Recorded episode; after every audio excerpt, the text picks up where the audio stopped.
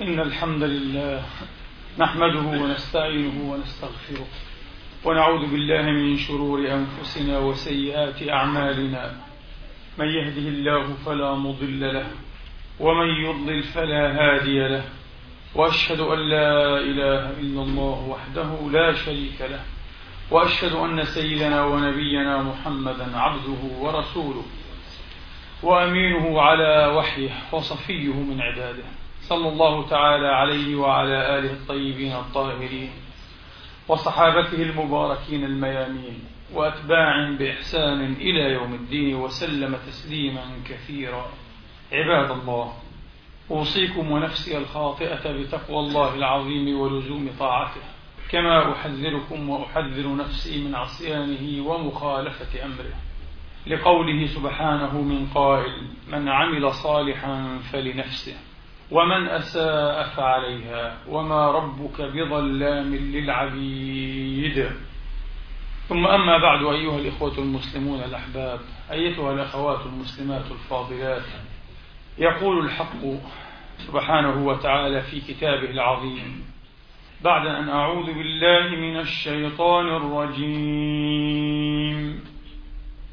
بسم الله الرحمن الرحيم. إن هذه أمتكم أمة واحدة وأنا ربكم فاعبدون. إن هذه أمتكم أمة واحدة وأنا ربكم فاعبدون. وتقطعوا أمرهم بينهم كل إلينا راجعون.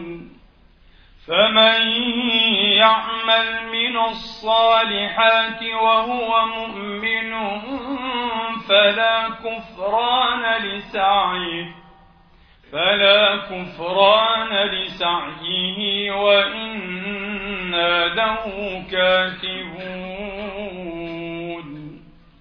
وحرام على قرية أهلكناها أنهم لا يرجعون. حتى إذا فتحت يأجوج ومأجوج وهم من كل حدب ينسلون.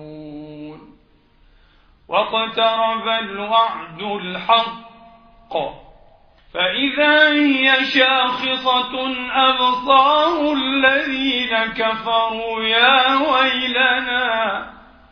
يا ويلنا قد كنا في غفلة من هذا بل كنا ظالمين.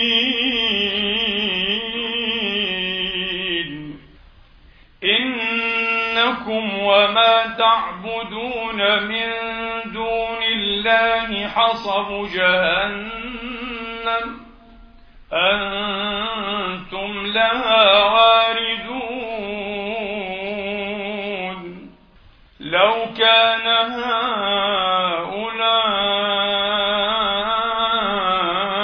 آلهة ما وردوها وكل فيها خالدون.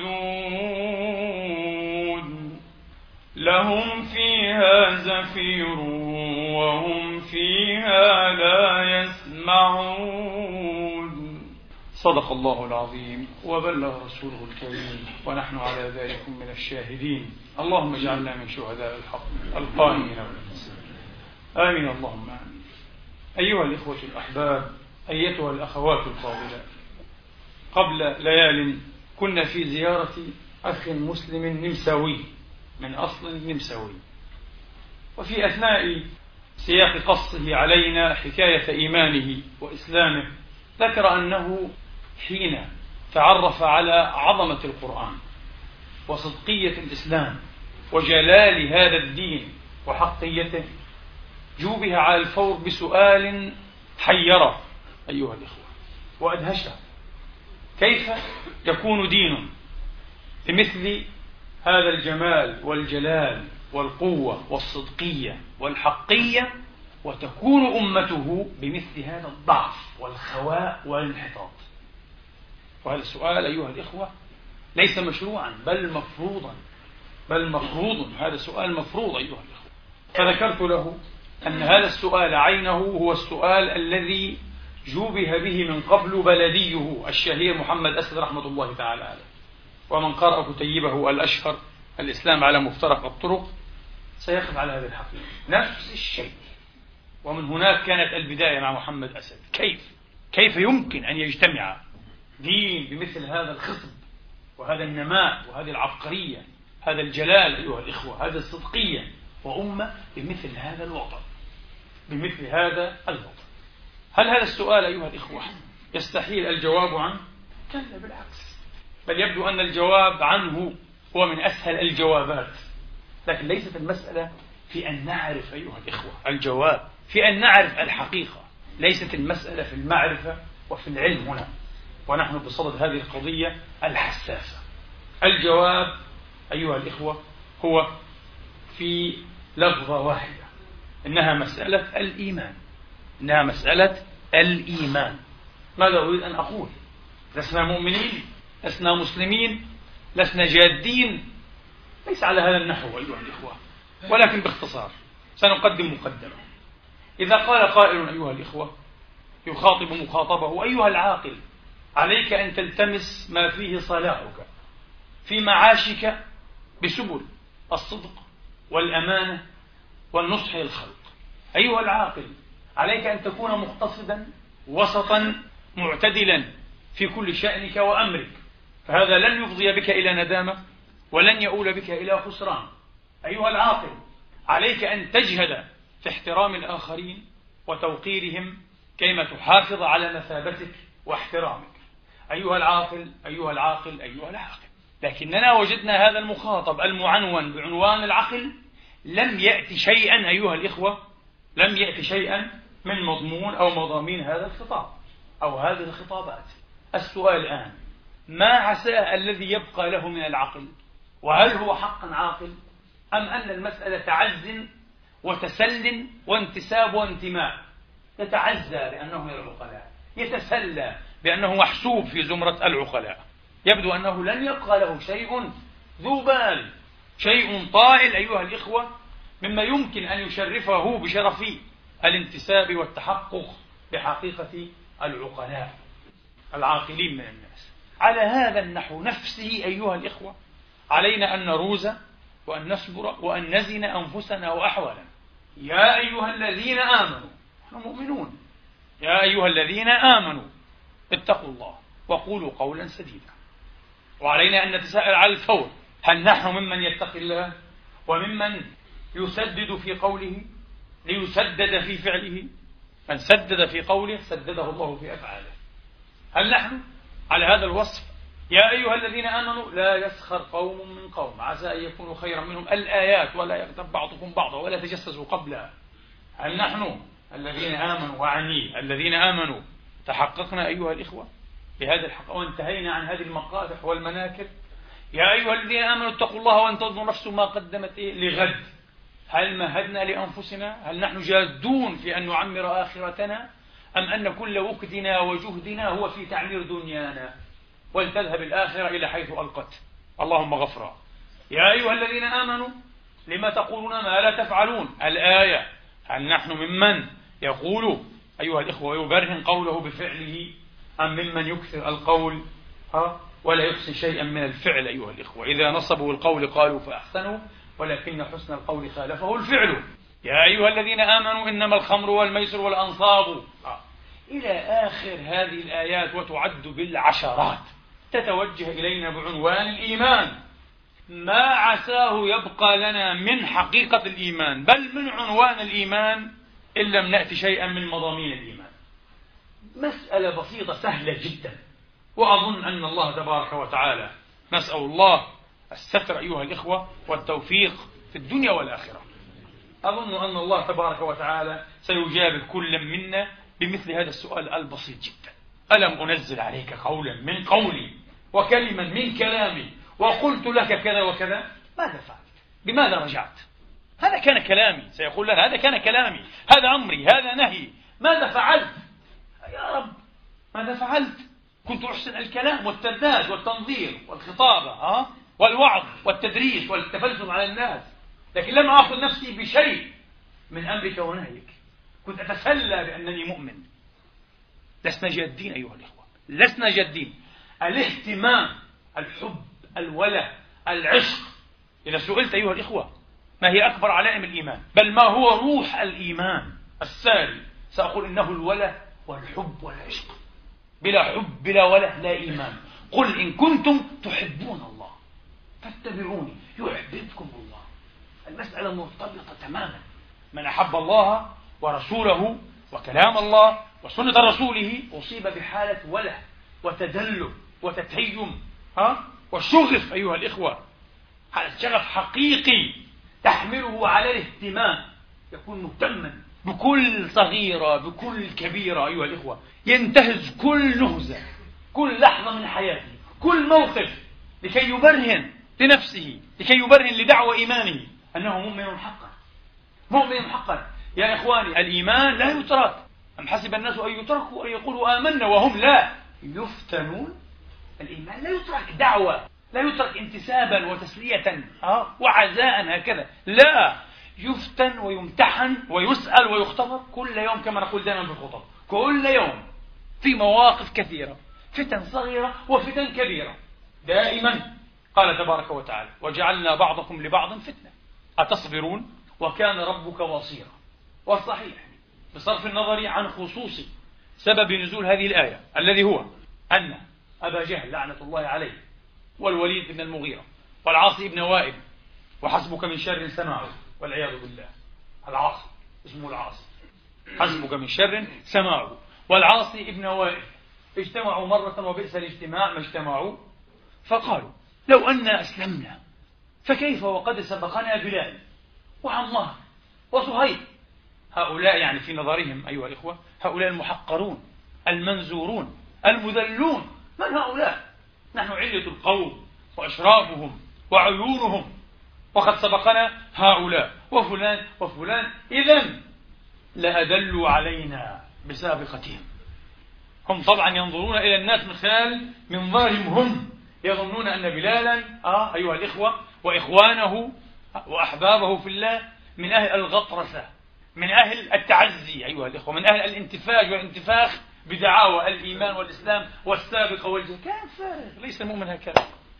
بالعكس المؤمن يسعى ليل نهار في فكاك رقبته. المؤمن لا يخشى إلا نفسه المؤمن لا يخشى إلا ذنبه. المؤمن ليس عنده وقت أصلا أيها الإخوة وليس عنده ترف وليس عنده سخرية أو مسخرة أن يلعب بإيمانه. إنه رجل جاد مشغوف بحب الله أيها الإخوة يعمل ليل نهار لكي يدنو ويزدلف إلى الله تبارك وتعالى. لكن هم هكذا أسقطوا ما في أنفسهم الخبيثة من سواد أيها الإخوة ومن لوثة أسقطوها على الأكارم الأماجد على بلال وإخوانه وعمار وصهيب وأمثال هؤلاء. قال إذا لأدلوا علينا أيها الإخوة بسابقتهم. ونحن أفضل منكم نحن سبقناكم. جئتم بأخرة جئتم بأخرة أي متأخرين. هذا خصوص سبب النزول. لكن الراجح أن الآية على عمومها. وهذا ما رجحه ابن عطية رحمة الله عليه في المحرر الوجيز وما رجحه أبو حيان وما مال إليه الألوسي وكثير من المفسرين رضي الله تعالى عنهم وأرضاهم أجمعين وجعلنا بعضكم لبعض فتنة فتن كثيرة أيها الإخوة. الكافر فتنة للمؤمن المؤمن فتنة للكافر. الكافر فتنة لك حين ترى وقد وسع عليه في رزقه وأوتي الأمل أمان وأوتي العلم والتكنولوجيا والراحة والرفاه. أما أنت كمؤمن قدر عليك رزقك. ضيقت عليك أحوالك. ابتليت بشتى أو بشيء من صنوف البلاء. تقول يا رب كيف؟ هذا كافر وهذه حاله. وأنا مؤمن وهذه حالي. إن كان فقهك قصيرا وعطنك الإيماني ضيقا. منازحك ليست واسعة. ستفكر هكذا. أما المؤمن الصحيح الكامل الإيمان فله منظور آخر. يكاد المؤمن أيها الإخوة والأخوات يكاد. لا يرى في هذا الوجود خيرا أو شرا إلا وله وجه. آه أيها الإخوة هذا الشر من وجوه الخير. حتى إبليس لعنة الله عليه. إبليس جعله الله مرقاة للموفقين من عباده. حين قال لا تتبعوا خطوات الشيطان. فلم نفعل ارتقينا في درج الإيمان. صحيح؟ في سبب هنا وهو إبليس. ارتقينا على جمجمة إبليس بفضل الله. أراد أن يضلنا؟ آه أيها الإخوة فلم نستجب. فارتقينا. لا نقول له فضل لله فضل الذي خلق هذا الإبليس لعنة الله عليه.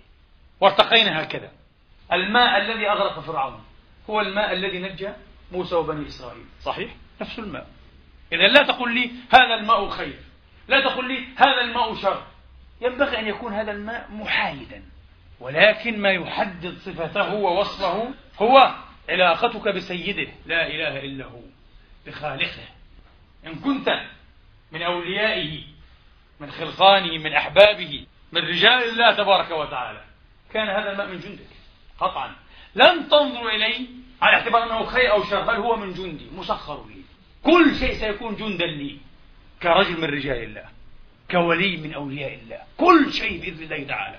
حتى وإن رأوا الناس شرا سأرتقي به إلى الله تبارك وتعالى. هكذا المؤمن يفكر هكذا المؤمن يفكر. ولذلك هو يعبد الله الرافع الخافض المذل المعز. الذي يؤتي والذي يأخذ. يعبد الله هكذا. يعبد الله بكل هذه الصفات بكل هذه المتقابلات وهذه الثنائيات. ولا يعرف الله إلا بها ومن خلالها. حين تعمل معا لا حين تعمل تفاريق وفرادى. هذا المؤمن الذي فقه القرآن وعرف الله تبارك وتعالى وتدرج في عرفانه سبحانه وتعالى. أما المسكين منقوص الإيمان منزور اليقين فسيرى فيها فتنة وربما يرسل في الامتحان. المؤمن فتنة للكافر. المؤمن فتنة للكافر لو كان خيرا ما سبقونا إليه. سيقول بالعكس. أنا البعيد الأبعد سيقول أبعد عن نفسه إنه بروفيسور كبير.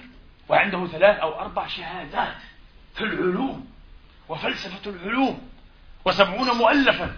كيف لم يهتدي إلى هذا الحق؟ ودرس الأديان المقارنة. أفيهتدي هذا الصعلوك العربي؟ أو الزنجي الأفريقي أو الأندونيسي أو الماليزي أو الصيني. إلى دين يزعم أنه حق وأضل عنه أنا مستحيل. فتنة. قال تبارك وتعالى وكذلك فتنا بعضهم ببعض ليقولوا أهؤلاء من الله عليهم من بيننا؟ هؤلاء عرفوا ما لم نعرف وأدركوا ما لم يدرك. أوليس الله بأعلم بالشاكرين؟ المسألة ليست في الفلسفة وفي العقل وفي المعلومات. المسألة في هذه اللطيفة في القلب أيها الأخوة. انتبهوا هذه من حقائق الإيمان العالية. ليست في المعلومات ولا العقل الوضيء الذكي. مع له من شرف طبعا ومثابة. قبل ذلك وبعد ذلك ومع ذلك. في هذه اللطيفة. حدثناكم مرة عن موسى عليه السلام. حين سأله الله تبارك وتعالى يا كريمي أتدري لما اصطفيتك على الناس برسالاتي وبكلامي؟ وجعل من الشاكرين. قال لا يا رب أنت أعلم. قال نظرت في قلوب العباد. فلم أرى قلبا أشد انكسارا وأكثر تواضعا ولم أرى امرأ أصغر في نفسه منك. فاصطفيته. كان لا يرى نفسه شيئا. موسى. كان لا يرى نفسه شيئا. يرى أن كل الناس أحسن منه. من هنا أحبه الله. هذه العبودية. هذا معنى أن تكون عبدا. أن تدرك ما معنى هي أن تكون عبدا. معنى أن تكون عبدا أنك لا شيء. لا تملك شيئا. ليس لك شيء. ليس منك شيء. ليس بك شيء. ليس عندك شيء. هذا معنى أن تكون عبدا. بدليل أنك يمكن أن تسلب كل شيء في لا شيء من الزمان. في لحظة. أليس كذلك؟ لما تتخطى إذا؟ لما تعقد مقارنات بينك وبين الآخرين؟ لما ترى نفسك؟ والعياذ بالله. لما؟ لأنك جاهل لأنك لست عبدا لله. ضعيف ضعيف بغرورك بخطرستك بجهلك. أن تتعرف على الله تكتسب قوة التواضع بالإيمان. قوة العبودية. أكبر ما يشرف به الإنسان لقب العبودية. لقب العبودية. نعود إلى قضيتنا. إذا هذه هي المسألة مسألة الإيمان. لو كنا جادين أيها الإخوة في إيماننا لخلق هذا الإيمان مواجيده لأوجد ذائقته. الإيمان له ذائقة أيها الإخوة مباشرة. يصبح المؤمن له مزاج خاص ذائقة خاصة. لا يستحلي إلا ما إيه؟ إلا ما استحلى الله تبارك وتعالى. لا يستحسن إلا ما استحسن الشرع. لا يقبح إلا ما قبح الشرع. آه. تستيقظ فطرته من غير تعليم. فقط بالإيمان الصادق بالولع بالعشق بالمحبة لله تبارك وتعالى. بصدق التوجه إلى رب العالمين ذي العزة والجلال جل مجده وعز جاره وعظم ثناؤه سبحانه وتعالى. هذا هو مباشرة هذا معنى أن تكون مؤمنا على فكرة. هذا معنى أن تكون مؤمنا. الإيمان له منطقه أيضا له محاكماته له موازناته وترجيحاته. بذاته بذاته. له تحققنا به.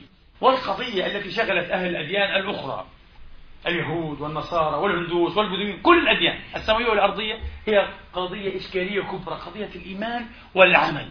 لأي منهما الأولوية؟ إلى أي منهما ينبغي أن ننحاز؟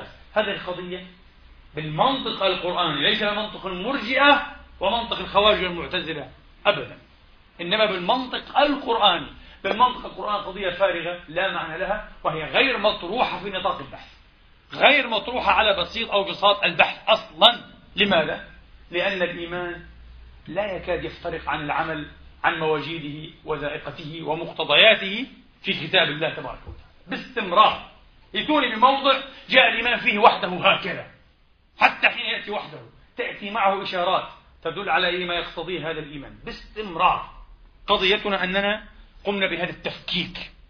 أيها الإخوة عبر التاريخ عبر الانحطاط الروحي. وليس الحضاري فقط. الانحطاط الروحي والانحطاط الروحي أيها الإخوة يعني بالضرورة انحطاطا حضاريا. وإن شهقت البنايات آه واستبحرت العلوم والمعارف والفلسفات لا انحطاط حضاري أيضا. كهذا الانحطاط الذي تعيشه البشرية الآن. انحطاط حقيقي والعياذ بالله. انحطاط حقيقي لأنه يترجم انحطاطا روحيا أيها الإخوة. لهذا الإنسان التائه الضال والذي يمارس الإضلال عن بينة وعن إرادة وعن خبث إبليسي بل فاق إبليس نفسه والعياذ بالله تبارك وتعالى. قدروا على ما لم يقدر عليه إبليس من قبل. وما يقدر وحده بحيله؟ قدر عليه هذا العقل المفكر عقل خليفة الله أو الذي ينبغي أن يتحقق بخلافة الله تبارك وتعالى. نعم فهذه قضية إيه؟ الإيمان أيها الأخوة. إذا نعود مرة أخرى إلى ليس منا. هذا أراد النبي بأمثال هذه الأحاديث المباركة. ليس منا من فعل ليس منا إيه من اتصف بكذا ليس منا من ترك كذا. كما قلنا أحاديث كثيرة تتدرج من مسائل الاعتقاد صعودا إلى مسائل السلوك اليومي البسيط في القضايا إيه؟ الصغيرة. نزولا. ليس منا. قضايا الاعتقاد قضايا العبادة قضايا التربية والأخلاق قضايا السلوك اليومي البسيط. كله ليس منا ليس منا ليس منا. النبي عليه الصلاة والسلام لا يريد أن يحكم على عقيدة الإنسان. يريد أن يتحدث عن ماذا؟ عن روح المجتمع عن روح الأمة عن حضارة الأمة وثقافتها. النبي أنا متأكد وأنا موقن بهذا وهذا لم يكن يخطر على بال قبل إيه؟ سنوات طويلة أيها الإخوة. كنا نظن أن النبي مجرد آلة الله يوحي إليه وهو ينطق بما يوحى إليه. كأنه آلة سلبية. أعوذ بالله. حاشا لله يا أخي. وتلزم الفكر والعبقرية والرؤية والاستخطاط لمن؟ للمفكرين والفلاسفة والمجددين. أعوذ بالله. كل هؤلاء أيها الإخوة ينفقون من كيس محمد فوز. هو إمامه وهو أمامهم. هو قائد الكل. هو مقدم الركب. هو الممسك بالأزمة صلى الله عليه وسلم. بالعكس النبي قطعا كان ينطلق من رؤية واضحة. تريد أن تبري أمة وأن تؤسس لثقافة وأن تركن أركان حضارة أيها سماوية أرضية. سماوية أرضية في نفس الوقت. إلهية ربانية بشرية. كان يعلم هذا. وكان يعلم صلى الله عليه وسلم أن هذا رهن بترسيخ أطر للقيم ومجموعات ومضمونات للقيم أيضا. تتدرج كما قلنا أه؟ مما هو أعلى إلى ما هو إيه؟ نازل. كان يعلم هذا. ويؤكده دائما. ومن هنا تغليظه وإيثار هذا التعبير الشاق. الشديد الصادم ليس منا. لست منه ليس مني. من فعل كذا وكذا. حتى نعلم أن بقاء هذه الأمة وبقاء روحها وبقاء ثقافتها وحضارتها رهن بالالتزام بالذات في أمثال أيها الإخوة في أمثال هذه الشؤون والمسائل والنبي يقصد هذا تماما صلى الله عليه وسلم. قلنا في الخطبة السابقة الإطار الجامع لكل أولئكم هو ماذا؟ هو الاعتصام بالأمر بالمعروف والنهي عن المنكر. وكل ما أنكره الشارع أيها الإخوة كتابا وسنة فهو منكر لابد أن نتواصل بإنكاره حتى نحافظ على ماذا؟ على كينونتنا الجماعية الأممية على حضارتنا على روح المجتمع. متى يضمحل المجتمع المسلم أيها الإخوة؟ متى تذوب الأمة الموحدة المسلمة؟ حين تبدأ تنجم نواجم أيها الإخوة تنجم نواجم جمع ناجمة. ناجمة من هنا وناجمة من هنا وناجمة من هناك وهنالك تنعزل وتعتزل أيها الإخوة. ولا تفي بحق الوفاء لبعض هذه القيم الروحية. ثم يتطور الأمر إلى تمرد على هذه القيم. ثم ينحط الشأن أيها الإخوة إلى استبدال والعياذ بالله قيم دنيا قيم أهوائية شهوانية مصلحية عصبية أيها الإخوة. نسبية بهذه القيم الإلهية التي أسست للأمة التي أسست للأمة. حينئذ لا يبقى من المجتمع المسلم إلا اسمه كما يقال. أبدا. وبقية آثار طحلة مضمحلة لا تساوي شيئا لا تجدي شيئا. كحال الأمة اليوم تماما. كحال الأمة اليوم تماما إلا ما رحم الله. لا تستطيع تتحدث عن أمة إسلامية حقيقية عن جيل حقيقي. لا تستطيع. هناك فراغات كبيرة جدا. لا تسمح لك إيه؟ بأن تطلق هذا القول التمجيدي الاحتفالي وأنت مطمئن. لا. ليس لك ذلك؟ المسألة أصعب من هذا بكثير. والنبي أشار إلى هذا أيضا في خطة عامة حين قال حين قال صلى الله عليه وسلم أيها الناس كيف بكم إذا طغت نساؤكم وفسق فتيانكم؟ عجيب. طبعا إذا المرأة المرأة أيها الإخوة وهي الزوجة وهي الأم المربية أيضا نصف المجتمع. إذا طغت والعياذ بالله. ليست تعرف التزاما بحق ولا وفاء لعفة ولا قياما أيها الإخوة بحقوق دين ودعوة. لا يهمه كل هذا. كل ما يهمه أن تقضي ثلاث ساعات أربع ساعات يوميا أمام المرآة تأخذ زينتها. لكي تكون امرأة الشارع وليست زوجة إيه؟ رجلها. والعياذ بالله شيء عجيب. النبي قال هذا الطغيان. كيف بكم أيها الناس إذا طغت نساؤكم وفسق فتيانكم؟ راعى هذا الصحابة. لقد راعى راعهم هذا إيه؟ الحديث النبوئي هذه نبوءة عجيبة. يا رسول الله أو كذب هذا قال هذا سيحصل والعياذ بالله. قال نعم. وأشد منه أي سيكون وأشد منه. كيف بكم إذا تركتم الأمر بالمعروف والنهي عن المنكر؟ شوف التدرج. انظر التدرج كأنه يقول حينئذ لن تبالوا بالة بما تروه من طغيان نسائكم وفسق فتيانكم. لن تهتموا حتى بهذا. يسمع أن ابنه والعياذ بالله يصاحب. لا تهتز فيه شعره شاب يقول لك بعود برجع. بعود برجع. الفرع برجع لأصله ويرجع لأصله ما شاء الله. بئس الأصل. والله بئس الأصل. هذا أصله بئس الأصل. بعد ماذا يا أخي بعدما تجف المياه وتموت ضفادع النهر سيرجع. بعد أن يكون افتخب كل الأوزار وتخرب ضميره وضاع دينه وضلت فطرته ماذا يرجع؟ قال الفرع من أصله سيرجع. كما رجع أبوه ما شاء الله بعد خمسين سنة. وهذه الرجعة السيئة التي أملت عليه وأتحته أن يقول سيرجع. ما شاء الله. دين. هذا دين محمد. كلام فارغ. كلام فارغ. لن يبالي لأنه ليس من أهل أيها الإخوة الأمر بالمعروف والنهي والنصح لله ولرسوله وللمؤمنين. ليس من أهل الدين إذا ليس من أهل الدين الحقيقي. ليس من أهل الإيمان الحقيقي إيمان الوله والعشق والمحبة والشغف. أحيانا أقول والله يا أخواني وحسرة علينا. أحيانا أقول يا الله لو أنك تمن علينا بأن نحبك ونحب كتابك ودينك على الأقل نصف ما نحب المال. سأكون معكم صريحا. نصف ما يحبون المال. والله لكنا خيرا حالا مما نحن الآن عليه مليون مرة. ستقول إلى هذه الدرجة الوضع بئيس والله وأبأس والله نحب المال أكثر بكثير مما نحب الله ورسوله وكتابه ودينه ونبيع الله والدين. لا أتحدث عن الجميع أتحدث عن الكثيرين للأسف الشديد.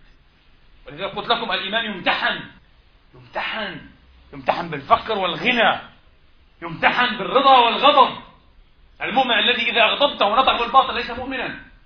يعني كاملا ليس كافرا لكن ليس مؤمنا حقيقيا. النبي كان يبتهل إلى الله أن يلهمه النطق بالحق في الغضب والرضا. حتى حين أغضب منك وأغضب عليك لن أفوه بحقك إلا بما يرضي الله. بعض الناس لا إن رضي عنك قال أحسن ما يعلم وإن سخط قال أسوأ ما يعلم إنه منافق. علامة المنافق أيها الإخوة علائمه أربعة إذا خاصم فجر. والعياذ بالله. اختبر نفسك بهذه العلائم. هكذا يمتحن الإيمان أيها الإخوة. يمتحن الإيمان بالأمانات. هل نفي بالأمانات أم نخونها؟ بما فيها أمانات الأسرار والمجالس والمجالس بالأمانات أم نخون ونفشي ونأكل ونغل الأمانات؟ أكثر ما يمتحن به الإيمان هو المال والنساء. أنا أقول لكم بوضوح بالرغبة والرهبة بالشهوة. أكثر ما يمتحن به الإيمان. هنا يعرف المرء إيمانه. هنا يعرف المرء إيمانه؟ أيضا بالحظوظ والقسم. بالحظوظ والقسم والأرزاق يمتحن. تعرف بعض الناس؟ مؤمن. على أساس تقي مصل صائم زكى وحج واعتمر أيها الإخوة باسط اليد بالعطايا ولكن مفتون أيضا. بماذا مفتون مسكين؟ سقط في الامتحان بما رزق الله غيره مما لم يرزقه بمثله. طب ماذا تريد يا أخي أنت؟ تريد كل شيء ما شاء الله. طب الحمد لله من عليك إيه؟ بأن عرفك ودلك عليه. وأنت تصلي وتصوم وعندك مال وتزكي. الحمد لله. لا يريد علم فلان وجمال فلان. وقوة فلان ومنصب فلان وشهرة فلان وحظوة فلان عند الخلق. ماذا تريد يا أخي؟ تريد أن تكون إلها صغيرا زائلا كلام فارغ. ارضى. إذا لست مؤمن حقيقيا. المؤمن قانع. المؤمن راض المؤمن لا أقول يتسلى بل هو ينتشي هو في حالة نشوة في حالة عشق حقيقي مع الله تبارك وتعالى. أستغفر الله هذا التعبير أه؟ ولكن أريد أن أقرب المعنى. هذا يفنيه أيها الإخوة ويلهيه عن كل الدنيا وما فيها. والله العظيم. لا يرى من هو أسعد ولا من هو أغنى منه. لا تم هذه المسائل إذا هذه فتنة يمتحن بها الإيمان فإما ترسب وإما تنجح. انتبهوا. كان الإمام عبد الرحمن بن القاسم من أكبر أئمة المالكية وهو تلميذ الإمام مالك تلميذ الإمام مالك. اختص به عشرين سنة وله اليد أيها الإخوة الطولة في نشر مذهب الإمام مالك معروف ابن القاسم. ابن القاسم وابن واهب وأشهب ثم بعد ذلك تأتي الطبقة الثانية سحنون وأمثاله معروفون. كان ابن القاسم هذا إذا رأى الإمام أشهب بن عبد العزيز القيس العامل إذا رأى أشهب وأشهب كان أصغر منه سنا وكان أيضا قد تتلمذ لمالك لكنه كان يسامي عبد الرحمن وربما بزه أحيانا في العلم. عطاء من الله تبارك وتعالى. جاء بعده ولكن ساواه وربما أحيانا سبقه. سئل سحنون وقد تتلمذ لهما جميعا. هو تلميذ ابن القاسم وتلميذ أشهر أيهما أفقه قال كان كفرسي رهان فربما وفق هذا وخذل هذا وربما خذل هذا ووفق هذا. مرة هذا مرة هذا. انظروا إلى الصدق والصدقية والإيمان الناجح في الاختبار. كان ابن القاسم إذا رأى أشهب يتلو أمام الناس وجعلنا بعضكم لبعض فتنة أتصبرون يقول هذا فتنة لي. أنا أعرف أنني مفتون به ولكن إن شاء الله سأنجح فعلا نجح الامتحان. كان يعترف. لا يقول لا لا لا بالعكس هذا ما يحرك في شيء. أنا لا أهتم به بالعكس هذا جاء بعدي. أنا أعلم أن لا لا يقول فعلا. جاء بعدي وأصغر مني سنا والله فتح لي فتوحات هذا حرك شيئا في قلبي. يريد أن ينفجر بركان الحسد لكن لا أنا سأذمه. سأخطبه لن أسمح له. بعض الناس انتبهوا يعيش عشرين سنة في الإسلام. ثلاثين سنة هذا الذي أيها الإخوة يمرر كبد الإنسان. وأنا أولكم أنا من هؤلاء الناس طبعا. لست استثناء لأنني هنا أبدا. أبدا. ولا أقول هذا تواضعا. الذي يمرر الإنسان ويحزنه حين يسأل نفسه هذا السؤال أنا لي ثلاثون سنة في الإسلام إلى ماذا وصلت؟ انتبه لا تسأل نفسك كم ركعة ركعت إلى ماذا وصلت مع الله؟ ما هي حالك الآن مع الله؟ ما هي حالك الآن مع الله؟ والله لو كان الإنسان أكرمكم الله جميعا. لا, لا أحب أن أقول كلبا لو كان هرة قطة. ها؟ ونشأت وترعرعت في حجر واحد من الناس عشرين سنة ها لأحبها كما يحب أبنائه وهي في ذلك وفية له طبعا. مخلصة ها لعهده فكيف إنسان في حضرة رب العالمين؟ ثلاثون سنة. صلاة وقرآن وصيام وذكر وارتياد مساجد وسماع علم وتعليم مع صدق وإخلاص وتحقق. أين سيبلغ؟ أين سيرتقي؟ أنا أعلم أنني أحزنتكم بهذا السؤال لأنني أنا حزين أيضا به. أحزنتكم وسيحزن كل صادق حين يسأل نفسه هذا السؤال فعلا يقول نعم. أنا بعد هذه السنوات أين أنا من الله؟ هل لي حال حقيقية مع الله؟ هل لي سر صادق مع الله تبارك وتعالى؟ هل بدأت أتحقق بالعرفان الحقيقي؟ أم أننا أنني كحمار الرحى يلف ويدور والمكان الذي انتقل إليه هو المكان الذي انتقل منه يقول مولانا جلال الدين الرومي قدس الله سره. إن فأرا أحدث في مخزن غلالنا حفرة. نقدا إن فأرا أحدث افهموا هذا الشعر. طبعا هذا ترجمة معنى. كان يشعر بالفارسية وهو من أشعر شعراء الدنيا. قدس الله سره الكريم. لكن هذا ترجمة المعنى مع أنها ترجمة غير شعرية والله تقف لها أشعار الفاقهين. أيها الأخوة من يفقه المعنى؟ تستنزف المآخي والشؤون لمن يفقه المعنى. إن فأرا أحدث في مخزن غلالنا نخبة. وإلا فقل لي بعد أربعين سنة. وحدد هذه المدة. لأنها واردة في الأحاديث. وإلا فقل لي بعد أربعين سنة ونحن نخزن الغلال. أين حبوبنا؟ أين حبوبنا؟ أربعون سنة لنا إيه؟ على أساس حال مع الله ومعاملة وعبادة. أين أحوالنا؟ أين مقاماتنا؟ أين دعوة مستجابة لأحدنا؟ أين تزداد أيها الإخوة بمناجاة الله؟ أين وله بحب الله وبكلام الله؟ أين سطوة ونفاذ في قول الحق والقيام بالحق وتذكير الناس بالحق؟ إشعال مجاملهم وإلهاب قلوبهم الجامدة المتجلدة. أين؟ أربعون سنة. أين النتيجة؟ أنا أقول ليس هناك نقب واحد ولا ثقب يتيم هناك نقوب وثقوب في ديننا في مخزن قلوبنا. نحن مثقبون دون أن ندري. على كل حال إن أصابنا الحزن الآن والوجد فنحن على خير. إن لم يعني الأمر كله فنحن بئس من يقول أنا ونحن. والعياذ بالله. نسأل الله أن يمن علينا. نسأل الله أن يجذبنا إليه بجدة تنسينا حظوظ أنفسنا وتفينا عن شهواتنا وتبرئنا وتشفينا من أمراضنا وأدوائنا وعللنا وأسقامنا التي برحت بنا. أي أيوة والله أفسد علينا ديننا ودنيانا. نعود إلى ما كنا فيه أيها الإخوة. قال نعم وأشد منه أي سيكون. كيف بكم إذا تركتم الأمر بالمعروف والنهي عنه؟ يا رسول الله أو كائن هذا؟ مستحيل هذا. كيف يعني؟ هل نمسخ نحن بهائم نمسخ شياطين وأبارس وخردة نترك الأمر والنهي؟ قال نعم وأشد منه. كيف بكم إذا رأيتم المعروف منكرا؟ والمنكر معروفا. والله والله بعض الناس يا إخواني بعض المسلمين بعض رواد المساجد ينكر على من يقول كلمة الحق. يقول لماذا هذا يجازي لماذا هو متحمس؟ ماذا يريد من هذا؟ ماذا يريد؟ يريد أن ينقذك من جبنك ومن مصلحيتك ومن نفاقك ومن ضعفك وضعف شخصيتك واضمحلال كينونتك. من العبث الذي تعيشه. ولا يعجبه. لماذا يجازي بعض الناس لماذا يشدد على أهله وعلى أولاده؟ قوا أنفسكم وأهلكم نارا. لا أشدد لا يجدد لكي يعرضهم يريد لهم الخير. الراحة يريد لهم. الراحة يريد لهم. والطفل لا يترك وشأنه لا يعرف خيره من شره. وأكثرنا الأطفال ولكن لا يعلمون. ينبغي أن يؤخذ على أيديهم وأن يذكروا وأن يشدد عليهم. لأنه يسعى والعياذ بالله في حياة نفسه دون أن يدري كالطفل الصغير. أيها الأخوة. فلا بد أن يحملوا على هذا الخير بالزواجر. بالقوارع بالدمدمات والتثريبات. لعلهم يرجعون لعلهم يتضرعون.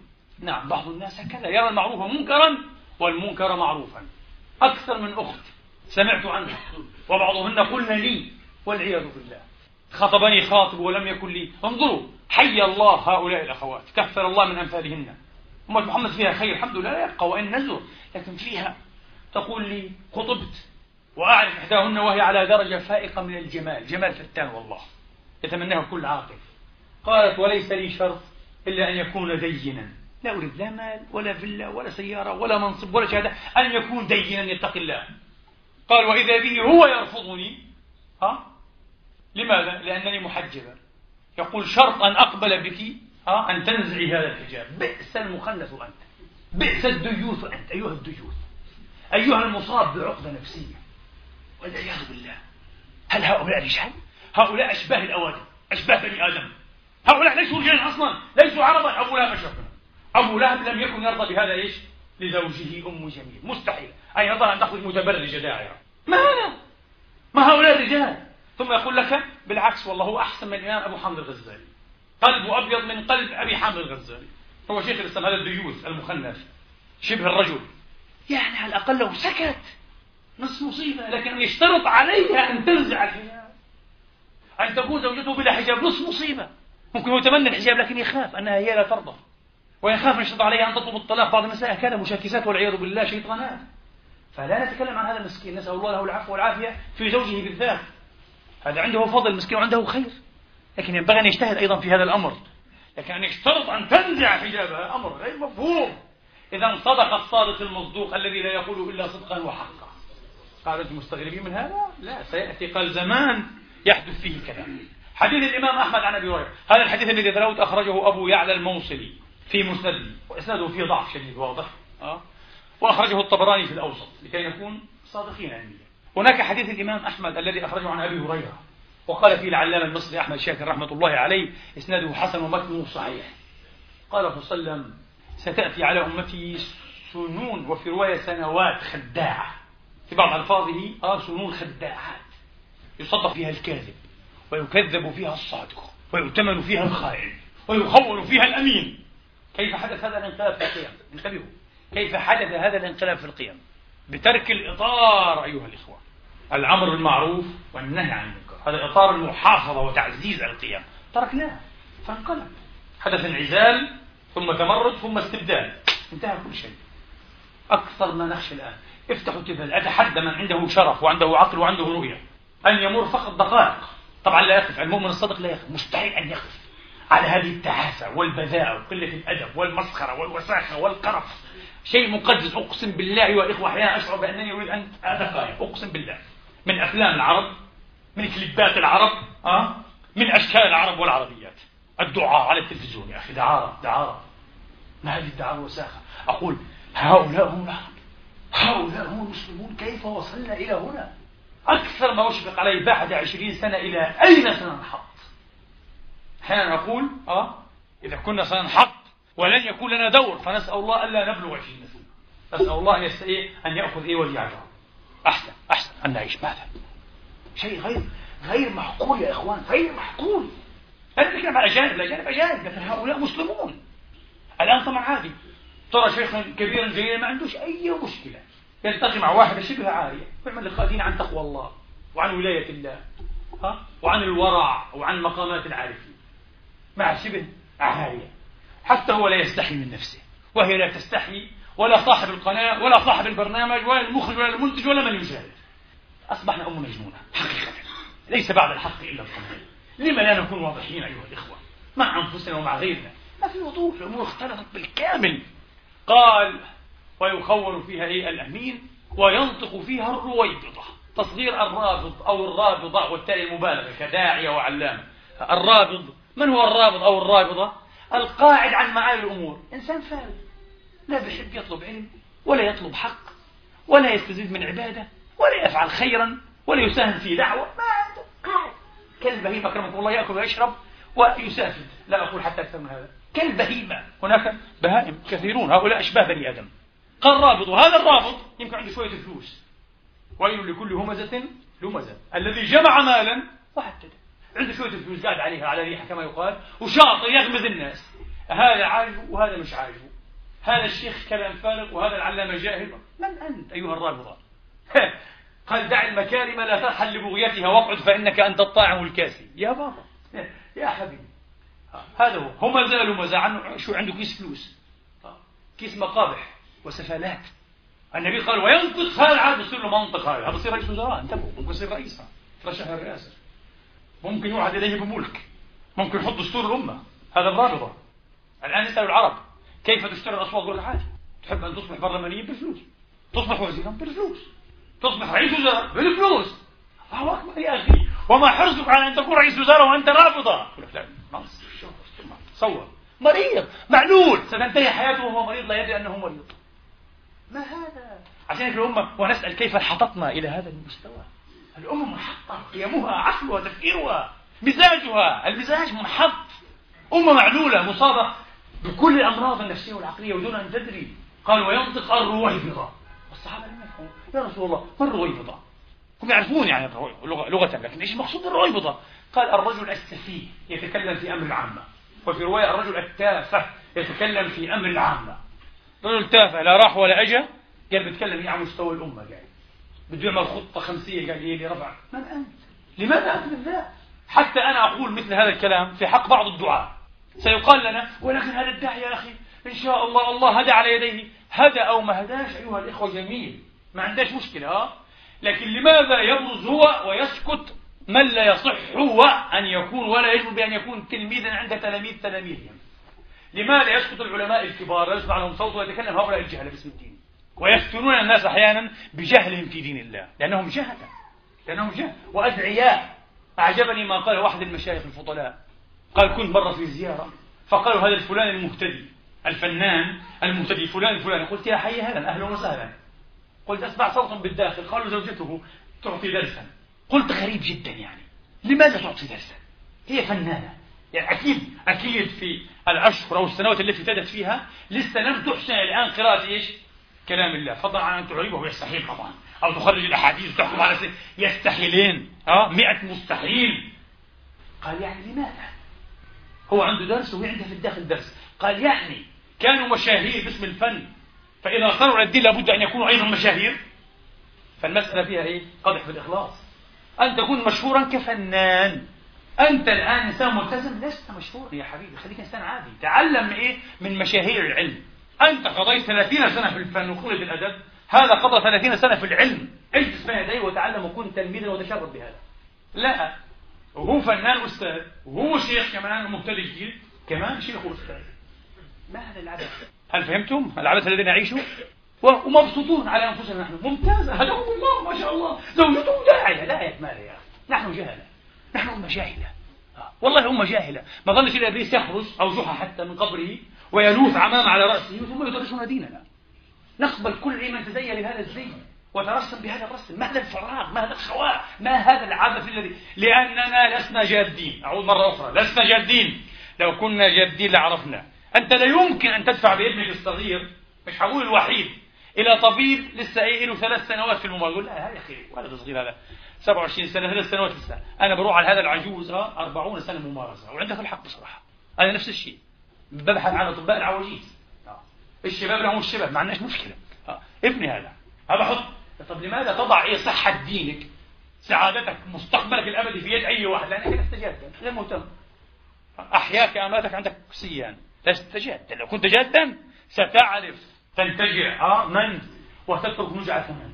هكذا. إذا أيها الإخوة هذه هي المسألة. أختم هذه الخطبة آه، بحديث له أبلغ الأثر أو ينبغي أن يكون له أبلغ الأثر في حياتنا. يقول صلى الله عليه وسلم في الحديث الذي أخرجه الإمام مسلم عن أبي هريرة رضي الله تعالى عنه وأرضاه من غشنا فليس منا ومن حمل علينا السلاح فليس منا. وهذا الحديث أخرجه مسلم أيضا وابن ماجه والترمذي وأخرجه أبو داود أيضا وغيرهم. هذا الحديث مروي عن بضعة عشر صحابيا. هذا المثل من غشنا فليس منا ليس منا من غش مروي عن بضعة عشر صحابيا. متواتر. هذا متواتر معنوي أيها الإخوة. إن لم يكن لفظيا إن لم يكن لفظيا. أن النبي مر على رجل في السوق وأمامه صبر الطعام كم الطعام هكذا؟ فأوحى الله إلي أن أدخل يدك. وحي. فأدخل حتى نتعلم ونعلم. فأدخل يده فأصابت أصابعه بللا. خربان من تحت. بلل فقال ما هذا يا صاحب الطعام؟ قال أصابته السماء يا رسول الله. قال هلا جعلته فوق الطعام حتى يراه الناس من غشنا فليس منا ليس منا ليس مؤمنا صادقا. شرير بن عبد الله حين بايع النبي على الإسلام مضى فجذب النبي ثوبه. بالعنده النبي تعمد هذا حتى لا ينسى هذا وحتى لا ننسى نحن مشهد تعليمي. النبي كان عنده صليب تعليمية بدوية عالية جدا. فجذب ثوبه ثم قال ارجع. وعلى النصح لكل مسلم. وبايعك على الإسلام على التوحيد وعلى النصح لكل مسلم. قال نعم يا رسول الله. فكان إذا قام في السوق وضع سلعته بين عيبه. يقول يا جماعة هذه خربانة فيها كذا كذا خربان الناحية الفلانية فيها كذا عاطل. فقيل له صحابة يا هجرية. إنك إيه؟ إذا ظللت تفعل هذا. لا يكاد يتهيأ لك بيع شيء. مش هتبيع أي حاجة. قال ولو لقد بايعنا النبي يعني وإن, وإن كان. لا نجم لقد بايعت النبي على النصح لكل مسلم. وأنا رجل أفي بعهدي. يا أيها الذين آمنوا أوفوا بالعقود. هذا مؤمن يفي بالعرش. يتحقق بعنوان الإيمان. أوفوا بالعقود. وهكذا ابن الأدخى كان يقف في سوق. وجاء أبو سباع. رجل اسمه أبو سباع. يشتري ناقة. وواثل يركض ثم غفل. فاشتراها ب 300 درهم ومضى بها. فلما إيه علم أنه مضى بها سعى في أثره. وقال بكم اشتريت؟ قال ب 300 قال للحم أو للظهر. يعني كركوبة أو لكي تذبحها. إذا اللحم ما المشكلة. قال لا للظهر. قال فإن في خفها نقبا قد رأيته وهي لا تتابع السير. انتبه ما تنفعش تكون هذه ركوبة. فعاد الرجل فحط عنه البائع أي نقص له مئة درهم. ثم أقبل على واثلة وقال يا واثلة غفر الله لك أفسدت علي بيعي. قال يا أخي سمعت النبي صلى الله عليه وسلم يقول لا يحل لأحد أن يبيع بيعا إلا بين آفته ولا يحل لمن يعلم إلا أن يبين وأنا علمت سأسأل أمام الله يوم القيامة. بدي أجاملك على حساب ديني؟ مش هجاملك وهذا الحديث أيها الإخوة رواه ابن ماجه باختصار القصة وفيه أن النبي قال ومن باع بيعا فيه عيب لم يبين. لم يزل في مقت الله في كره الله الشديد. انتبه هذا الإيمان. هذا معنى ليس منا. تخاف أن تكون لست منا.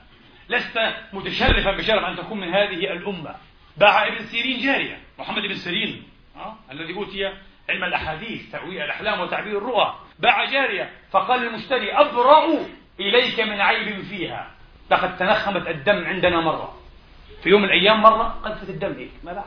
أبرأ إليك. أنا قلت لك. شوف التقوى. هذا هذا الإيمان. ما قالش قضية عمرها أربع خمس سنوات إيش يعني ما صارش؟ ما فيش. ستسأل. رأى أبو هريرة رضي الله عنه وأرضاه بناحية الحرة في المدينة المنورة رجلا يبيع اللبن فأقبل عليه فإذا هو قد مذقه بالماء خلطه. فقال له يا صاحب اللبن كيف بك إذا قيل لك يوم القيامة خلص الماء من اللبن؟ خلص أو جهنم؟ هذا هو الدين. خلص أو جهنم؟ مش هيخلص طبعا انتهى. نسأل الله تبارك وتعالى أن يفقهنا في الدين وأن يعلمنا التأويل وأن ينعش قلوبنا بحبه وبطاعته أن يحيينا سبحانه وتعالى. استجيبوا لله والرسول إذا دعاكم لما يحييكم. أقول قولي هذا واستغفر الله لي ولكم فاستغفروه.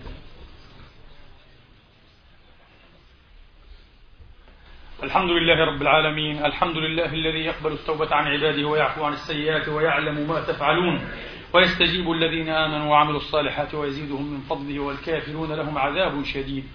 وأشهد أن لا إله إلا الله وحده لا شريك له وأشهد أن سيدنا محمدا عبده ورسوله. صلى الله تعالى عليه وعلى آله وأصحابه وسلم تسليما كثيرا. اللهم اهدنا فيمن هديت وعافنا فيمن عافيت وتولنا فيمن توليت. اللهم اجعلنا من عبادك الصالحين ومن أوليائك العارفين ودلنا عليك دلالة الصادقين برحمتك يا أرحم الراحمين. نور ضمائرنا وقدس سرائرنا اللهم إنا نسألك الهدى والتقى والعفاف والغنى. اجعل تجمعنا هذا تجمعا مرحوما. وتفرقنا من بعده تفرقا معصوما. ولا تدع فينا ولا في المسلمين والمسلمات شقيا ولا مطرودا ولا محروما. برحمتك يا أرحم الراحمين. عباد الله إن الله يأمر بالعدل والإحسان وإيتاء ذي القربى وينهى عن الفحشاء والمنكر والبغي يعظكم لعلكم تذكرون. فستذكرون ما أقول لكم وأفوض أمري إلى الله. إن الله بصير بالعباد. وقوموا إلى صلاتكم يرحمني ويرحمكم الله.